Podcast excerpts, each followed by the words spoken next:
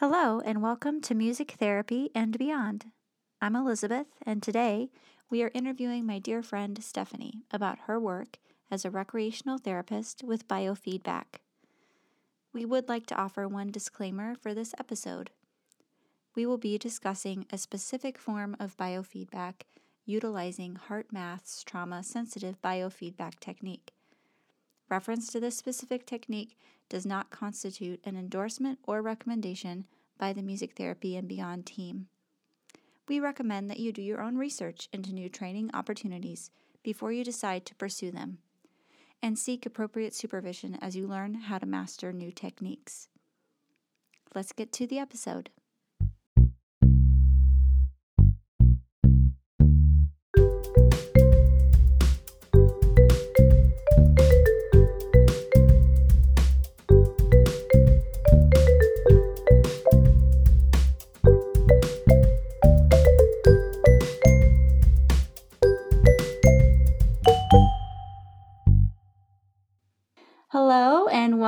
To the podcast, Stephanie. Hi, Elizabeth. Thank you for having me. I'm so excited. Today, we're going to be talking to you about uh, your work as a recreational therapist as well as your work with biofeedback. But just so our listeners know, you and I go way, way back. Uh, we used to work together, so we have a history. We have a really awesome relationship that I cherish to this day. And I'm really grateful for the time I spent working with you. And we'll talk more about some of our shared work, I think, in this episode. So, for the listeners that have no idea who you are, I would love for you to just introduce yourself and just tell a little bit about your journey to becoming um, a rec therapist. Sure. I'll talk a little bit about how I came to recreational therapy. It's a bit of a fun story. I started on this journey far before I knew that was what I was doing. I had the opportunity when I was in middle school, high school, um, to volunteer at a summer camp for children with physical disabilities. And my good friend's dad founded this camp. It's called Camp Access. It's unfortunately um, no longer around, but those were some of my favorite times of the year. And I looked forward to it all year long till this one week where I got to go and volunteer at camp. And there's one year, Ernie, uh, my my friend's dad, he told me, you know, you should be a recreational therapist. I kind of blew him off. Uh, I really didn't know what recreational therapy was at the time. I thought, no, that's not what I wanted to do. You know, my 14, 15 year old self didn't know that mm-hmm. a lot of the staff who were working at the camp were recreational therapists because that's not something I'd ever heard of or knew what they did. Time goes by, I get to college. I went to Eastern Washington University and found what I thought was just going to be a fun elective, and it was an adaptive sports class um, for people with physical disabilities. And I thought, well, I've got electives to burn. That'll be fun. I had no idea that it was part of this major called therapeutic mm-hmm. recreation and that there were all of these other classes that yeah. just kept going down that trajectory. So I get into this class, I fall in love with, you know, the idea behind recreational therapy and being able to support people in bettering their quality of life. And I have to go back to Ernie and tell him, okay, so you were right. um, recreational therapy is is definitely my calling. So as I was working through the first couple of quarters towards this degree in therapeutic recreation, I had an opportunity to work with youth in a long term residential mental health treatment program. And my passion for the population really just sparked from there and has continued to evolve and intensify since then.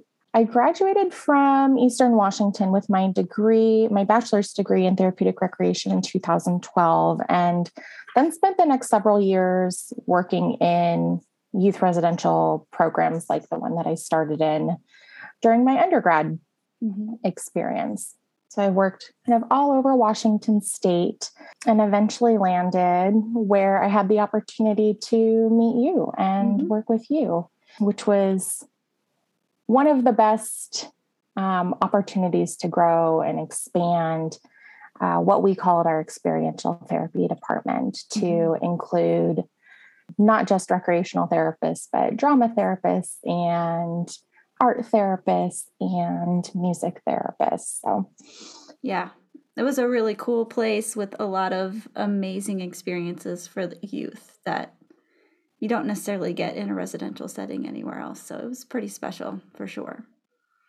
And definitely a privilege to get to work with you and under you. So, well, that's very kind. I can't say enough good things about um, my my experience working alongside you as uh, a music therapist too, and to see how our fields can really complement each other um, and just support the.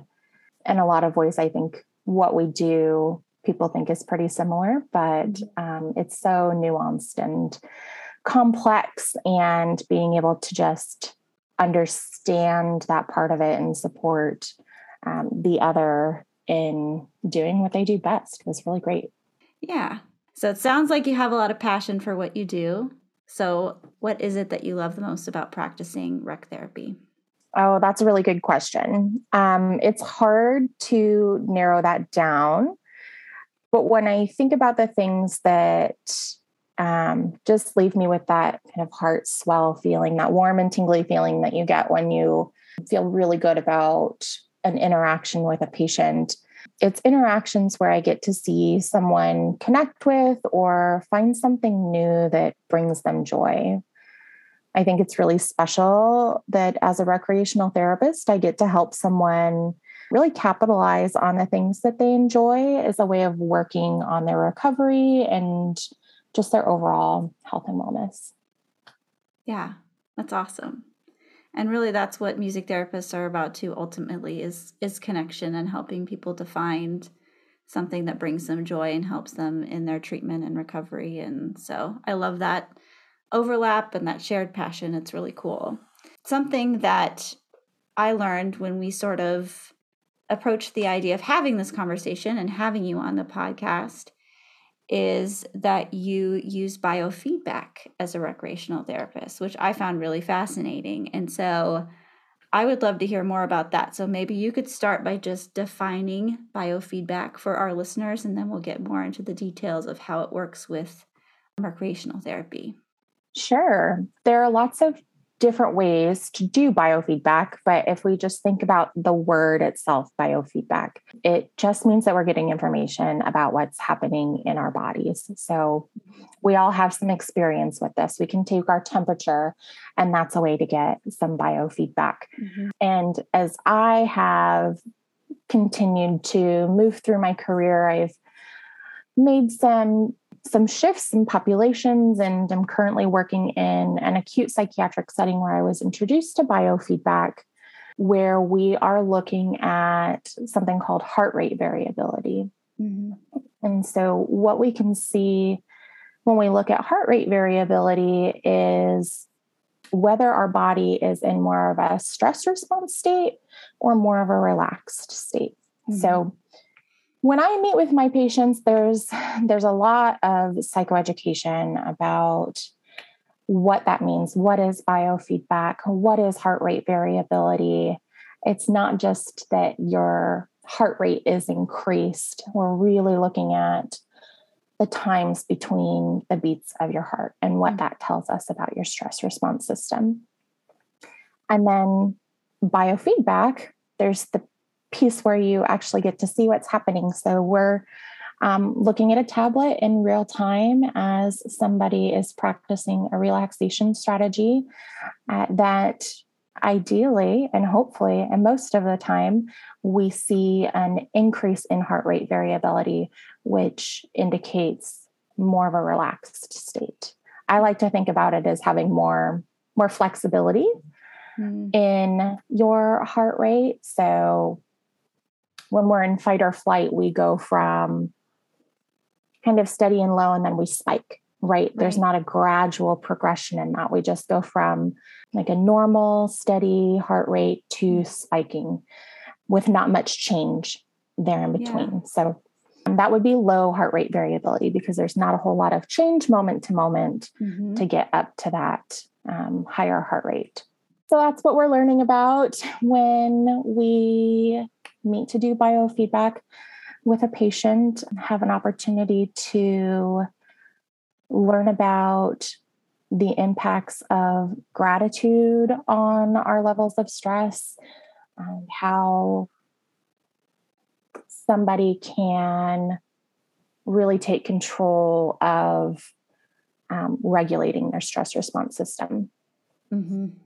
That makes a lot of sense. We just had an episode on interoception and I did a deep dive just into how we receive signals from our body, how we interpret the things that are happening in our body, how we respond to the things that are happening in our body. And I just think it's really such a cool thing to see happening with, especially in psychiatric care, just recognizing the, the importance of that, being able to notice what's going on in your body and being able to respond to it and to realize that maybe you have some maybe some bad habits or some ways that you tend to respond to your stress where you weren't really helping yourself but you didn't really know what was going on in your body to be able to change your response. But getting that information is really really helpful for somebody to just recognize what's going on and that they can mm-hmm. do something to change that and to improve their stress response and to be able to navigate those moments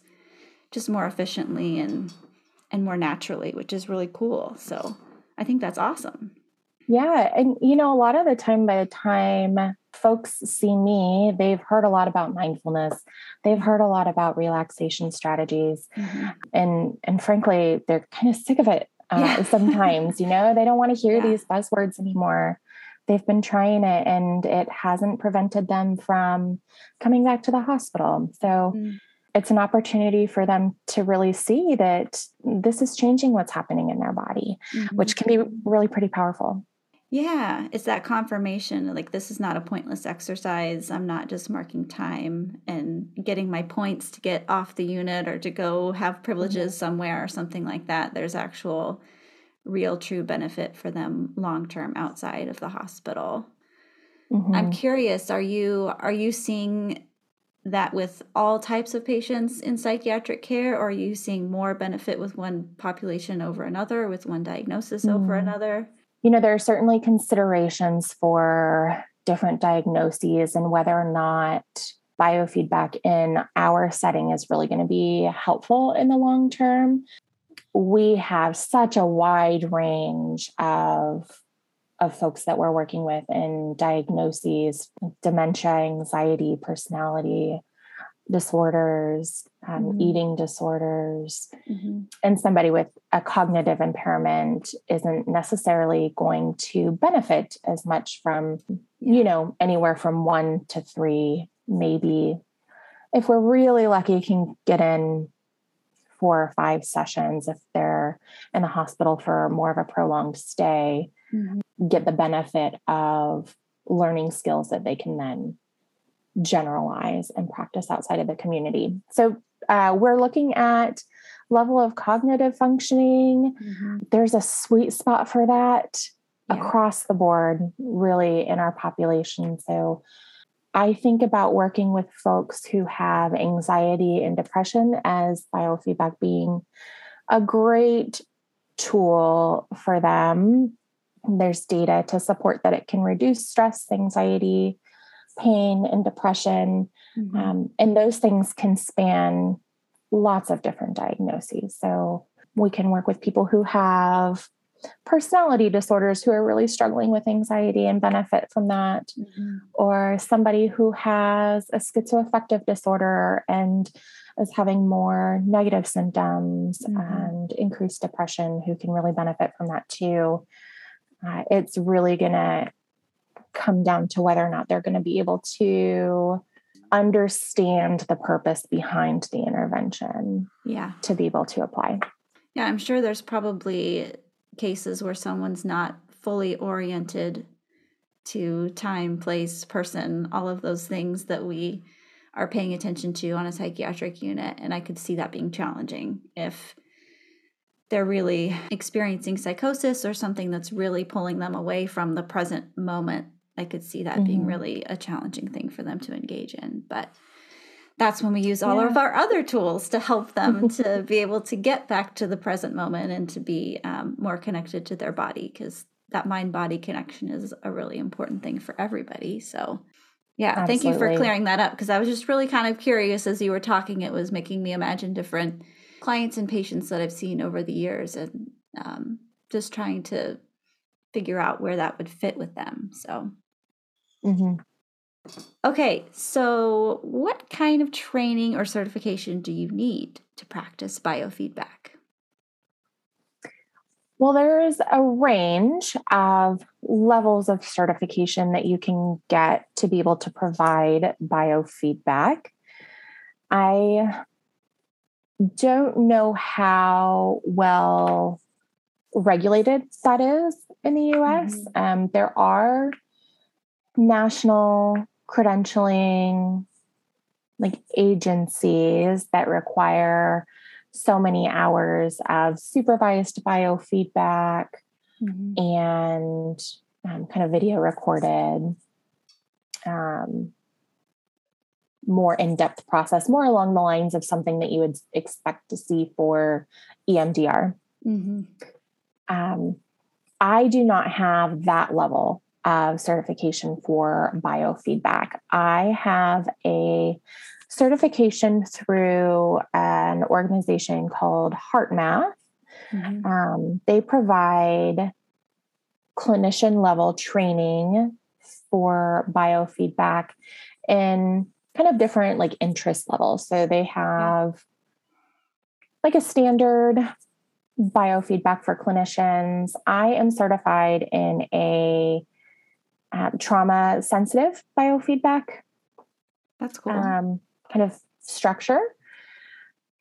Um, so I am certified through HeartMath, which I feel comfortable implementing in my current practice within the hospital and in my capacity as a recreational therapist.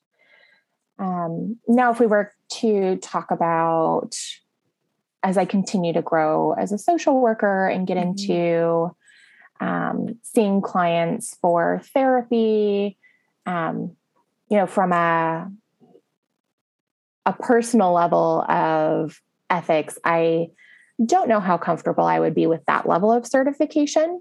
Um, I would be interested in pursuing a higher level of just credentialing mm-hmm. before bringing it into my own kind of private practice type yeah. setting. No, that makes sense. I'm curious too. I heard you say trauma sensitive biofeedback. Could you say a little mm-hmm. more about that? What does that mean?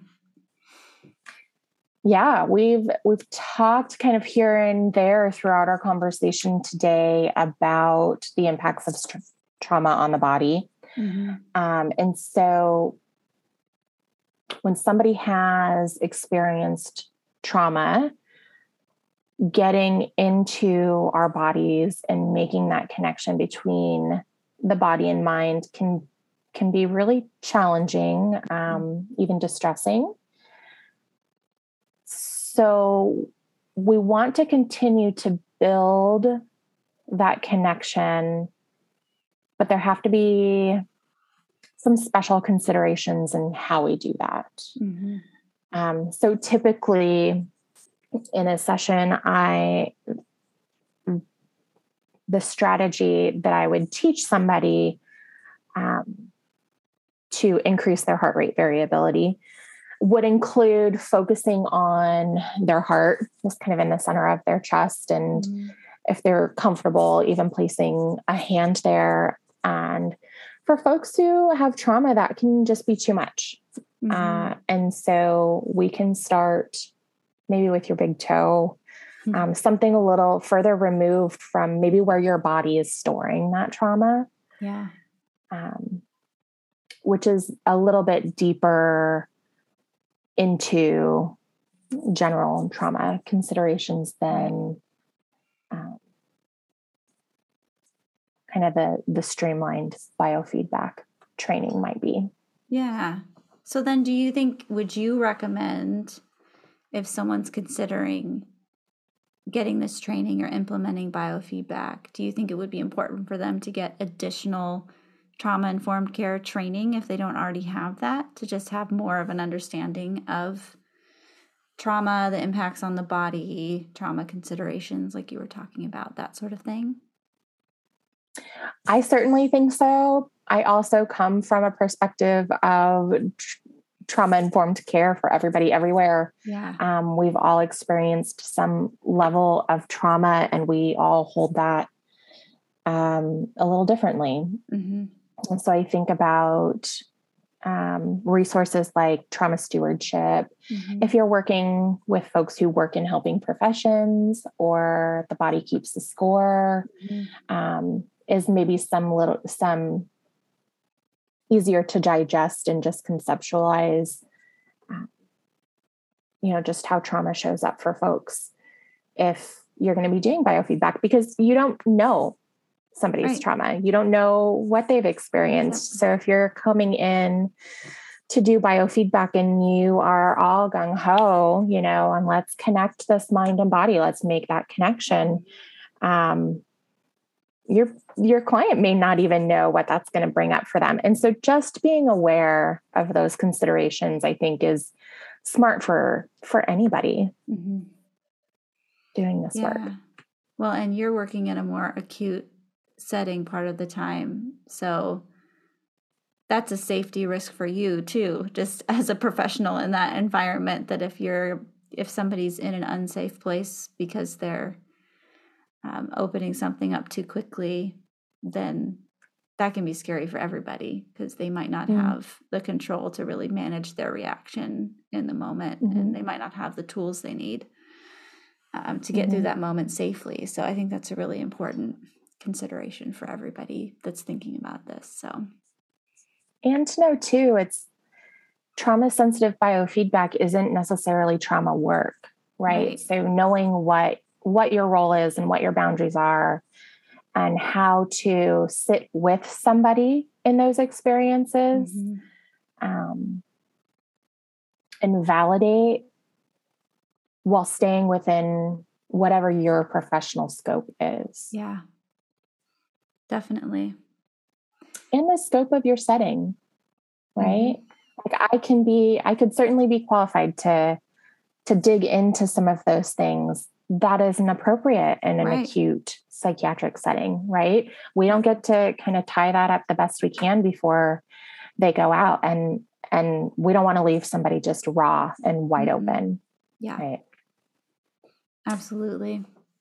Now that being said, I think somebody doing trauma work, um, a clinician doing trauma work could have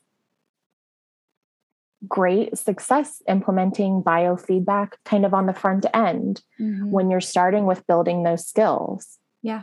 And then you can use it as a touching stone, right? And making sure that you're um, not in your fight or flight zone before walking out the door from therapy, right? Let's make sure that we've come back down to a reasonable baseline before you walk out the door.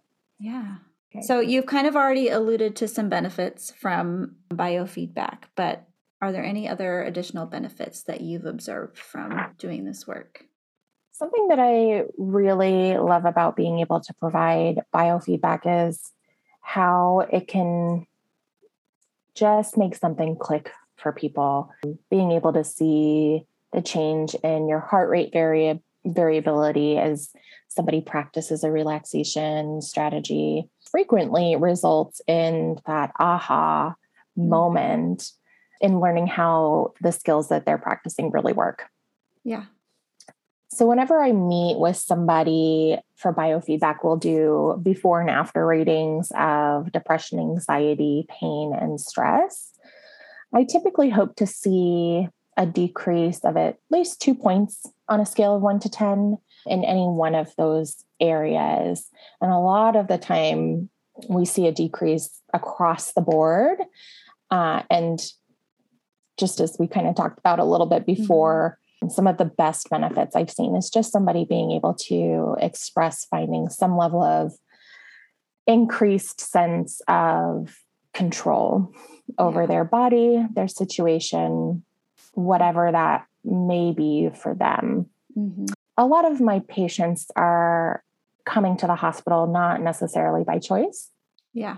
uh, a lot of folks have experienced trauma mm-hmm. um, and just a really vast range of loss of control mm-hmm. experiences. So to be able to provide a tool to somebody where they can see their own ability to regain some of that control mm-hmm. and autonomy and have some confidence in that that's that's a huge benefit mm-hmm. i'm just thinking about the the teenagers that we worked with in residential care and how cool would it have been to be able to do this with some of them because especially teenagers you know they the ones that have cycled in and out of psychiatric care already at a young age are pretty jaded to those mindfulness strategies, breathing strategies, relaxation strategies. They're pretty resistant to trying those things and it takes time to build that relationship and trust to get them to try again and try something new and try something different and maybe you'll find something that works for you so i imagine that could have been really really cool for them if we could have introduced something like that where they could see it in real time. Like you actually do have mm-hmm. more control than you realize. You do have the power to change something in this moment and to feel better in this moment and that's just really exciting to think about and i'm i'm really glad that your patients get that from you because that's such a challenging setting when you don't know how many times you'll get to see them or how long they'll be there or whether or not you'll see them again in 6 weeks. So to give them a gift like that where they can leave feeling more empowered is really really mm-hmm. cool yes i've frequently thought um, of how how cool of an opportunity this would have been for the youth that we worked with and it integrates that technology piece that they're always so excited to learn more about which can be another uh, a new more exciting way to talk about some of these things that they've heard over and over and over again and make it exciting. And it's just such a hard time you know those adolescent years. And i think about my ability to regulate my own emotions and how long, you know, it took me to kind of get a grasp on learning my own cues and how to respond to that in a way that was productive. Because nobody wants to feel those really uncomfortable mm-hmm. feelings of stress and anxiety and anger and frustration. N- nobody wants to feel that. No.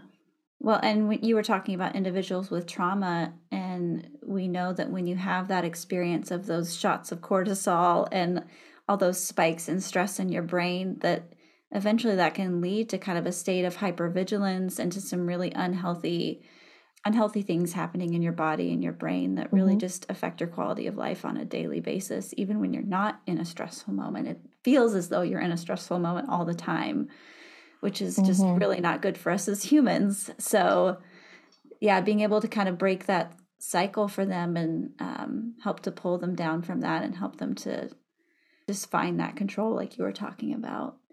Mm-hmm. I can mm-hmm. just see that being such a rewarding thing because talking about our work with the youth, it was really hard work, really, really hard work.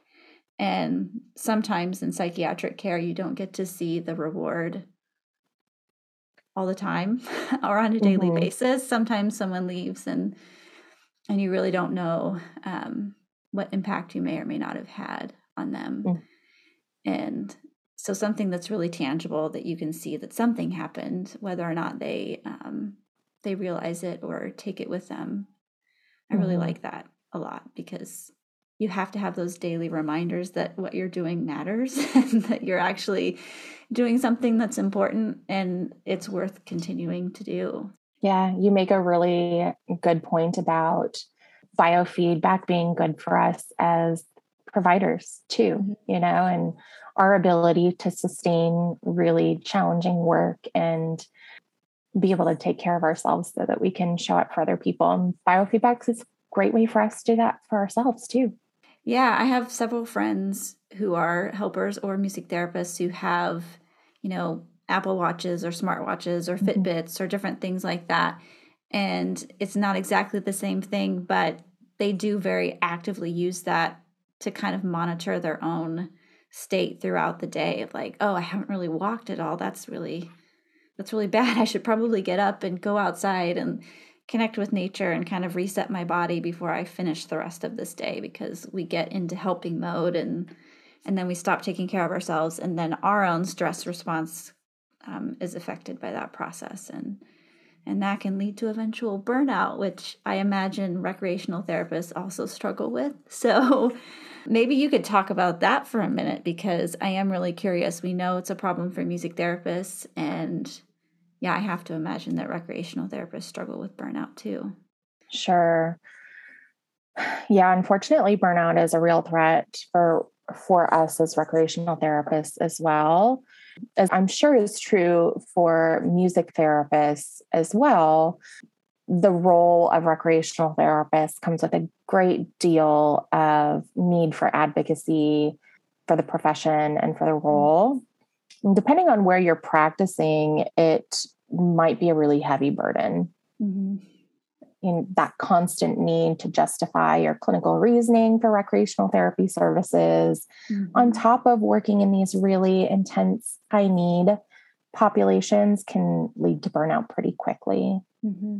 I'm really fortunate in my current position to feel well respected as a recreational therapist. And that's a huge factor for me in exploring job opportunities and it's something that I strive to foster. I did strive to foster when I developed my own program and team.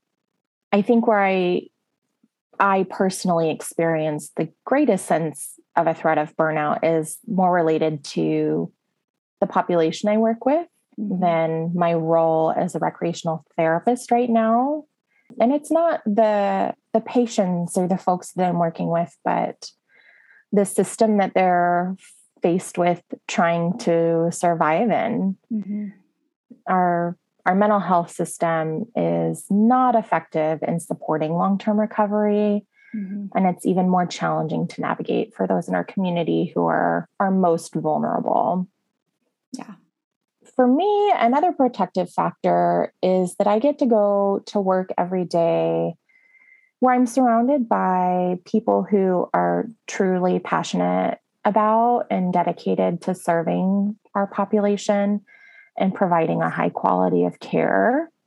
Mm-hmm. And that was really helpful for me in maintaining my role while I worked towards my master's degree in social work too, and really just reinforced the need for what I was working towards and having more more social workers in our communities. Mm-hmm.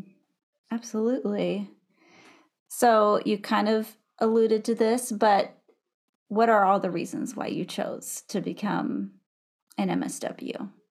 Mm, all journey? of the reasons. all of the reasons. uh, it took me. It took me quite a long time to commit to a graduate program. Mm-hmm. I I knew early on that I wanted to continue to work in behavioral health, but I didn't quite know which direction was going to be the best fit for me. I soaked up every opportunity I had to learn from my colleagues in other disciplines mm-hmm. and about their roles and how they contributed to an interdisciplinary team ultimately, I was really drawn toward a path that would provide a wide variety of opportunities in terms of work settings and client population.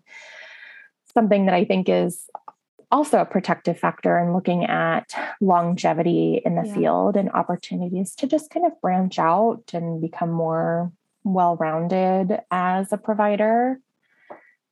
As much as I truly love working in behavioral health.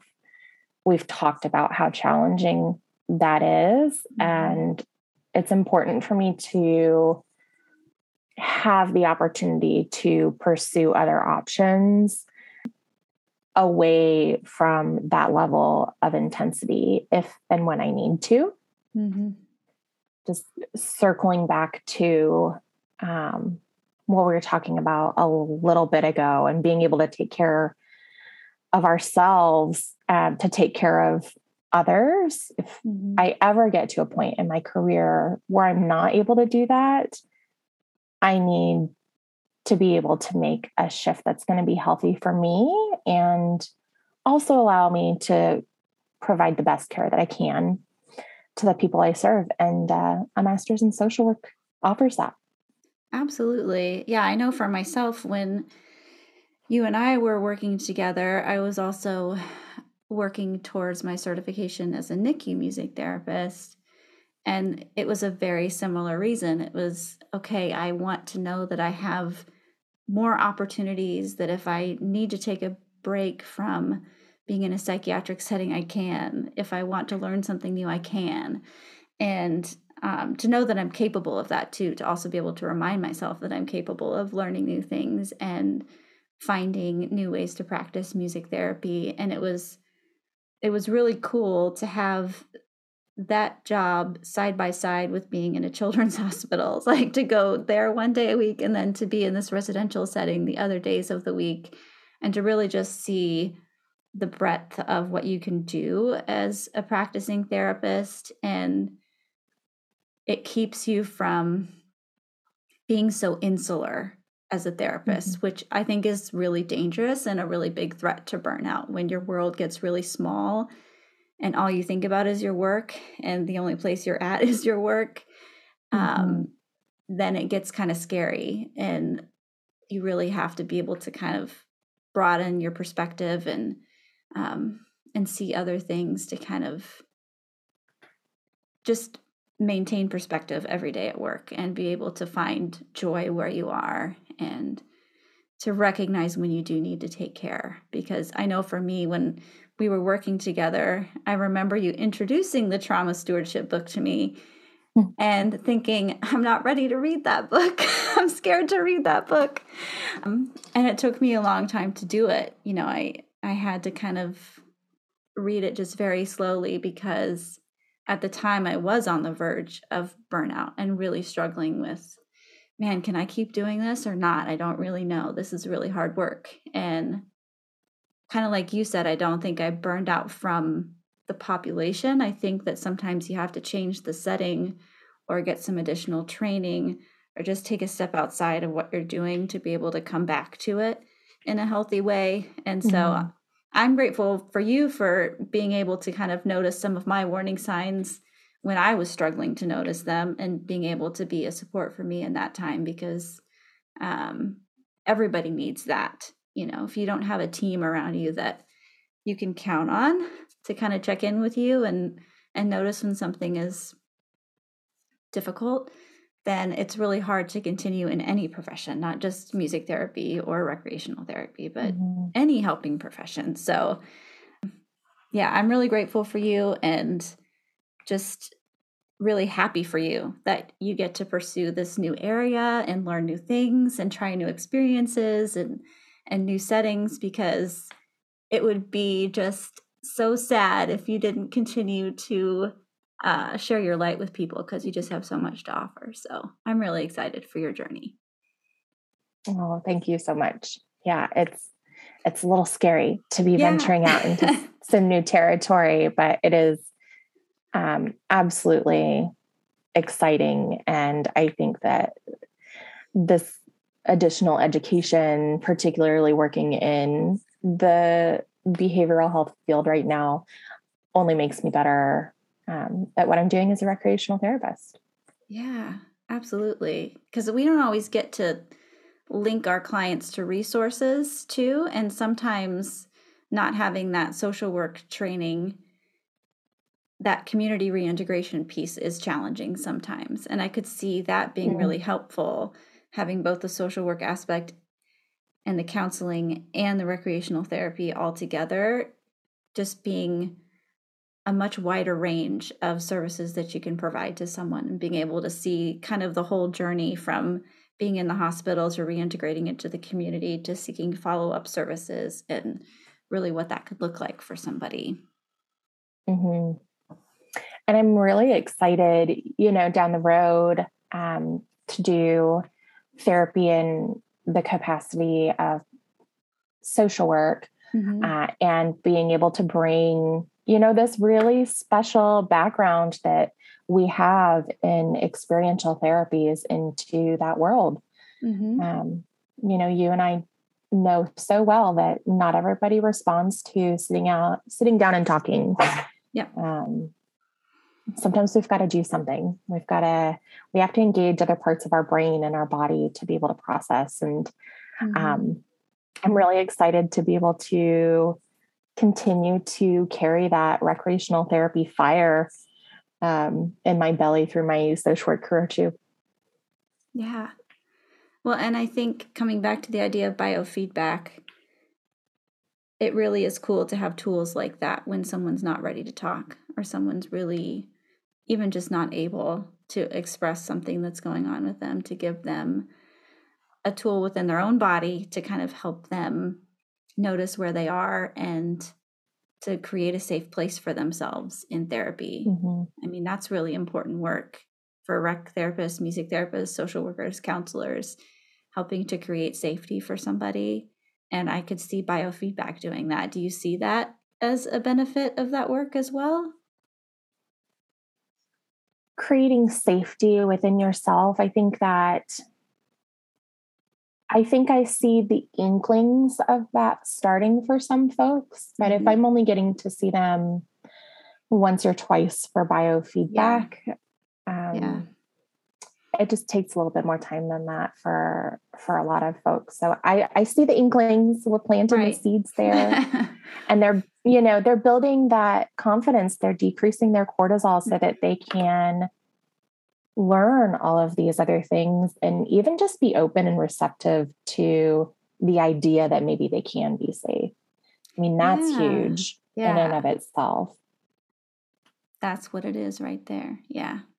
I mean, it definitely takes time to create safety, to feel safe, to trust your therapist, to trust your treatment team, your treatment journey. Like, there's so many factors um, in safety but yeah, I really think that you're planting a really important seed for somebody there, being able to be safe with themselves and to have a sense of control and to get that feedback is I think really foundational probably for somebody to be able to be successful in therapy and in treatment and to build that mind body connection too. So just very mm-hmm. cool the work that you're doing.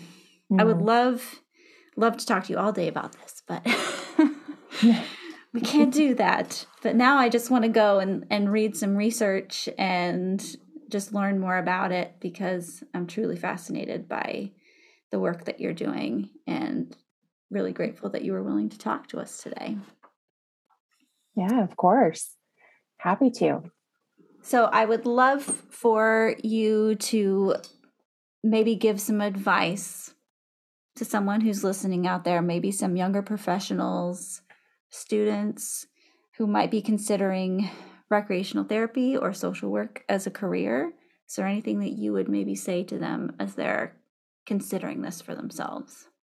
Absolutely. Um, things that I wished somebody had been there to tell me, and maybe it just comes with the years, but it would have been nice to hear. Um, I, I would say to seriously take some time to develop a personal professional stance on how you want to provide and engage in provision of care. Mm. Take time to clarify your values and set boundaries. Figure out what you are willing to be flexible around and what you're not willing to be flexible around. Mm-hmm. Engage in that regularly seek mentorship or supervision to hold yourself accountable, journal, whatever it is that works for you to keep engaging in that reflection process and reevaluating. Your values can change. Yeah. And that's okay. As you find that your values are being compromised in the workplace, evaluate whether or not it continues to be the right fit for you. Mm-hmm. I wish that I had, I wish I'd kind of figured that out and had that become a little bit more clear a little bit earlier on because we get to this point of nearing burnout or burnout and we mm-hmm. lose track of a lot of this. So engage in that regularly. Mm-hmm.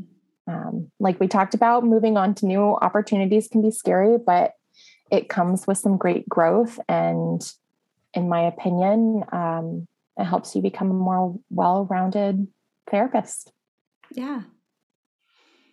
Yeah. I think it's not it's not a failure to move on from a job because it's no longer the right fit or because you need to learn new things or because you do feel that threat of burnout mm-hmm. growing because of maybe work culture or the population or whatever it might be and i feel like there is some stigma around that like bouncing from job to job but like especially early in your career you still are learning so much about yourself and what you're capable of what you're interested in what your skill set is you know i i found myself saying yes to a lot of things that i was capable of but not passionate about early on in my mm-hmm. career and it took several years to kind of realize well just because i can do it doesn't mean that i should do it i don't mm-hmm. necessarily have to wear that hat as a music therapist i can set a boundary there and say that's not part of my job and i'm not going to take mm-hmm. a job that includes that um, in the job responsibilities.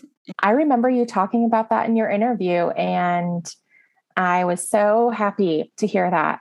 So I, I think, just like you're saying, as a, a young professional, it can be scary to set those boundaries, but um, I think that a, a lot of the time it comes off more positively than than you anticipate it probably will. Mm-hmm. Mm-hmm. Absolutely. Oh, well, thank you so much. This was really great. I learned a lot, and I'm excited to just go and dig into some research and learn even more. And I hope it does the same for our listeners because this is just a really, really exciting thing that you're doing.